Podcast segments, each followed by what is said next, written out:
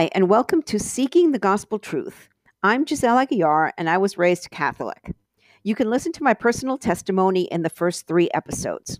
The purpose of this podcast is to share the truth about the salvation of Jesus Christ. That's the gospel, or good news, that the New Testament brings us. You may be walking around with a false sense of salvation. I pray that as you hear this message today, that you don't just take my word for it, but start reading the Bible and seeking the truth for yourself. Ask God to open your eyes, your mind, and your heart to hear and understand the truth. God bless you, and I hope you enjoyed this episode. If you have any questions, feel free to reach out to me via my website or social media. The links are in the show notes. There too, you'll find links to my two favorite Bible study apps YouVersion Bible app and Through the Word. These will make it easy for you to get into the habit of reading the Bible daily, and they're both free. As Paul states in Romans chapter 10, verse 17, faith comes from hearing, that is, hearing the good news about Christ. The episode will begin after this short message.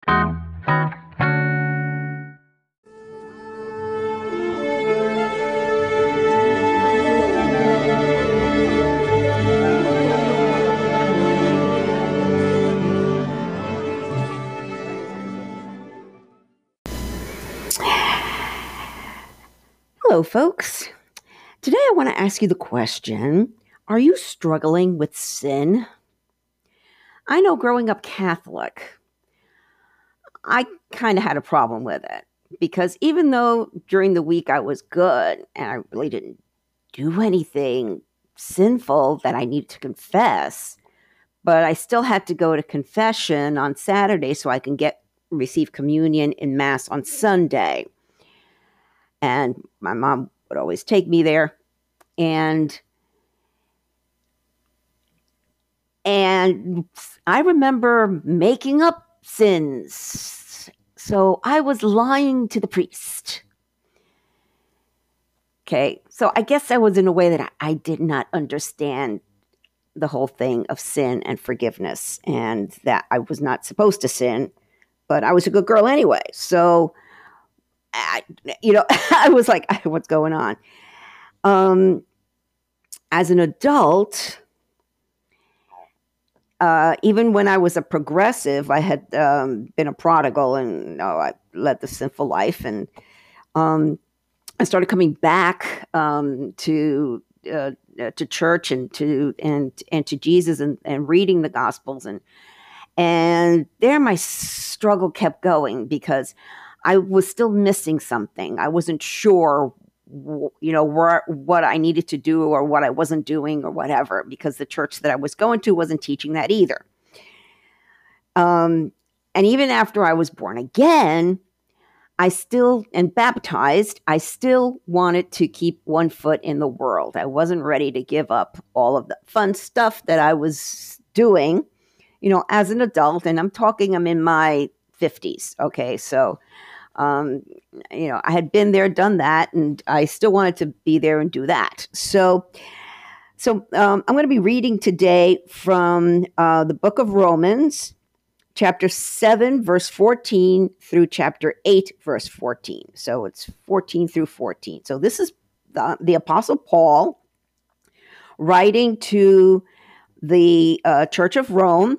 Now, the Church of Rome was a combination of both Jews that had um, uh, been living in Rome and had converted, and also Christians who had um, who were living in Rome. So we had a combination of Gentiles and Jews there in the Roman Church. Um, but and the, the Roman culture in those days was very, very, very sinful and lustful and prideful and greedy and and uh, I've done a lot of research on that. In fact, you can read all about it in my novel if you go to my website, which the link is going to be in the show notes um, which um, really takes you to what living in first century Italy was like, and um, and you get an idea of of what the Christians had to deal with uh, trying to spread the good news of Jesus Christ in there. Um, but what um, where am I? lost my lost my place here. Okay. Oh, excuse me. I forgot I lost it. There we go. Uh, nope, I went too far. That's why. Okay, Romans seven fourteen. Okay, so um, and I'm reading in the in the um, the NLT version. So um, so if you have your Bible, that's the, the the version that I like. Um, I just like it because it's it's in plain English and it just makes a lot of sense. So uh, it's it's titled the section's titled "Struggling with Sin." So the trouble is not with the law, for it is spiritual and good. The trouble is with me. And again, this is Paul writing. For I am all too human, aren't we all? A slave to sin, aren't we all? I don't really understand myself, for I want to do what is right, but I don't do it. Instead, I do what I hate. But if I know that what I am doing is wrong, this shows that I agree that the law is good. So I'm not the one doing wrong. It is the sin living in me that does it. And I know that nothing good lives in me, that is in my sinful nature or my flesh. Um, I want to do what is right, but I can't. I want to do what is good, but I don't. I don't want to do what is wrong, but I do it anyway. But if I do what I don't want to do, I am not really the one doing wrong. It is the sin living in me that does it. you know, this kind of reminds me of of uh, Eve and Adam in the uh, Garden of Eden. That um, uh, Adam says, "Well, she made me eat it," and then she says, "Well, the devil made me eat it." Um, well, that's all. That's that's that's part of it.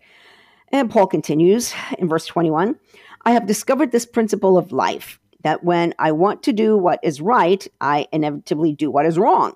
I love God's law with all my heart, but there is another power within me that is at war with my mind.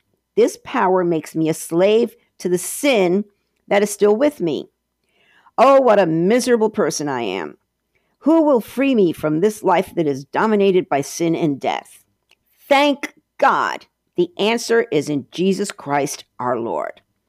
So you see how it is. In my mind, I really want to obey God's law, but because of my sinful nature, I am a slave to sin. And folks, that's how we are if we do not have Jesus in us. So then he continues in um, chapter 8, verse 1 so now there is no condemnation for those who belong to Christ Jesus. Now, what that means is if you belong to Christ Jesus, nobody, not a church or a priest, can condemn you. You are saved from death. Okay, we continue, verse 2. And because you belong to Him, the power of the life giving Spirit has freed you from the power of sin that leads to death.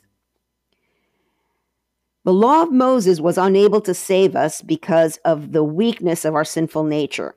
So God did what the law could not do. He sent his own son in a body like the bodies we sinners have. And in that body, God declared an end to sin's control over us by giving his son as a sacrifice for our sins. Now, in a past podcast, I did, I did, there's a few of them. Why did Jesus have to die? What uh, does it uh, uh, mean? Uh, the atonement of sin. But that's what Jesus was. He was our Redeemer and our atonement for all of our sins. He, Jesus, did this so that the just requirement of the law would be fully satisfied for us who no longer follow our sinful nature, but instead follow the Spirit. Those who are dominated by the sinful nature think about sinful things, but those who are controlled by the Holy Spirit think about things that please the Spirit. I've got to tell you, when I was uh, when I was born again and baptized, I had the Holy Spirit in me. I started getting offended by certain secular music that I used to listen to, rock and roll, you know, that was my era. And I stopped listening to that music and I started only listening to Christian radio and Christian music. I found myself offended with a lot of TV shows, and I still am. Um, and um, slowly, I mean, it took it took a while. It wasn't an overnight thing, but the Holy Spirit can't, you know, kept saying, "Oh, you shouldn't be watching that. Oh no, you shouldn't be doing this." Okay. Um, uh, verse 7 For the sinful nature is always hostile to God. It never did obey God's laws and it never will. That's why those who are still under the control of the sinful nature can never please God. Oh, I think I skipped, I skipped six. I skipped six. Oh, sorry about that. Uh, verse six says, So letting your sinful nature control your mind leads to death, but letting the spirit controls your mind leads to life and peace. And starting tomorrow, I'm going to start um, doing a podcast going through the benefits of salvation, um, all of the gifts that you get from God when you um, ask Jesus into your heart and into your life.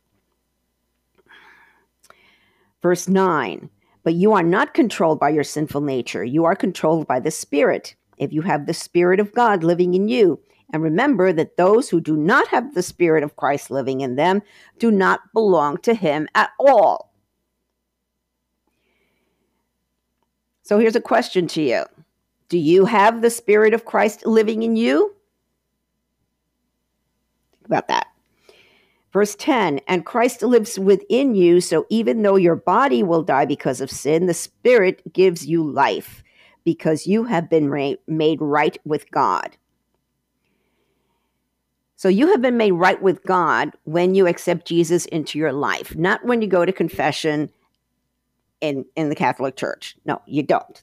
You're you you you've been right maybe with a priest, and it's okay to you know to confess your sins to to to somebody else. It t- kind of gives you a little bit of relief, but you still haven't made right with God because you don't have Jesus inside your heart. Verse 11 The Spirit of God who raised Jesus from the dead lives in you. And just as God raised Christ Jesus from the dead, he will give life to your mortal bodies by this same Spirit living in you. That's a benefit.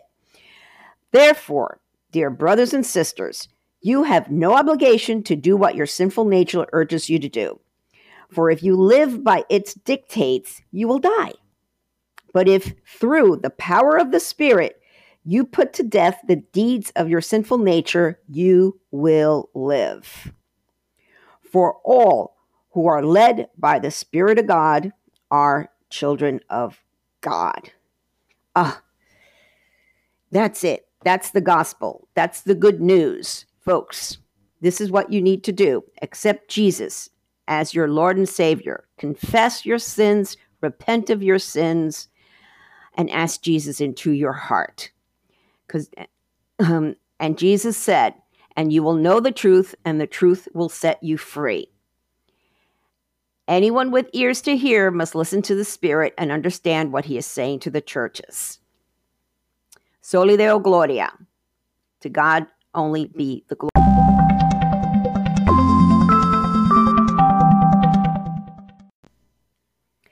Thank you for listening to this episode. I hope it's got you thinking. Please feel free to follow me. And if you have any questions, contact me via my website, Facebook, Instagram, or Twitter. The links to my social profiles are in the show notes. I want to leave you with this prayer from Psalm 40, verse 16. Heavenly Father, may all who search for you be filled with joy and gladness in you. May those who love your salvation repeatedly shout, The Lord is great. Soli Deo Gloria. Only to God be the glory.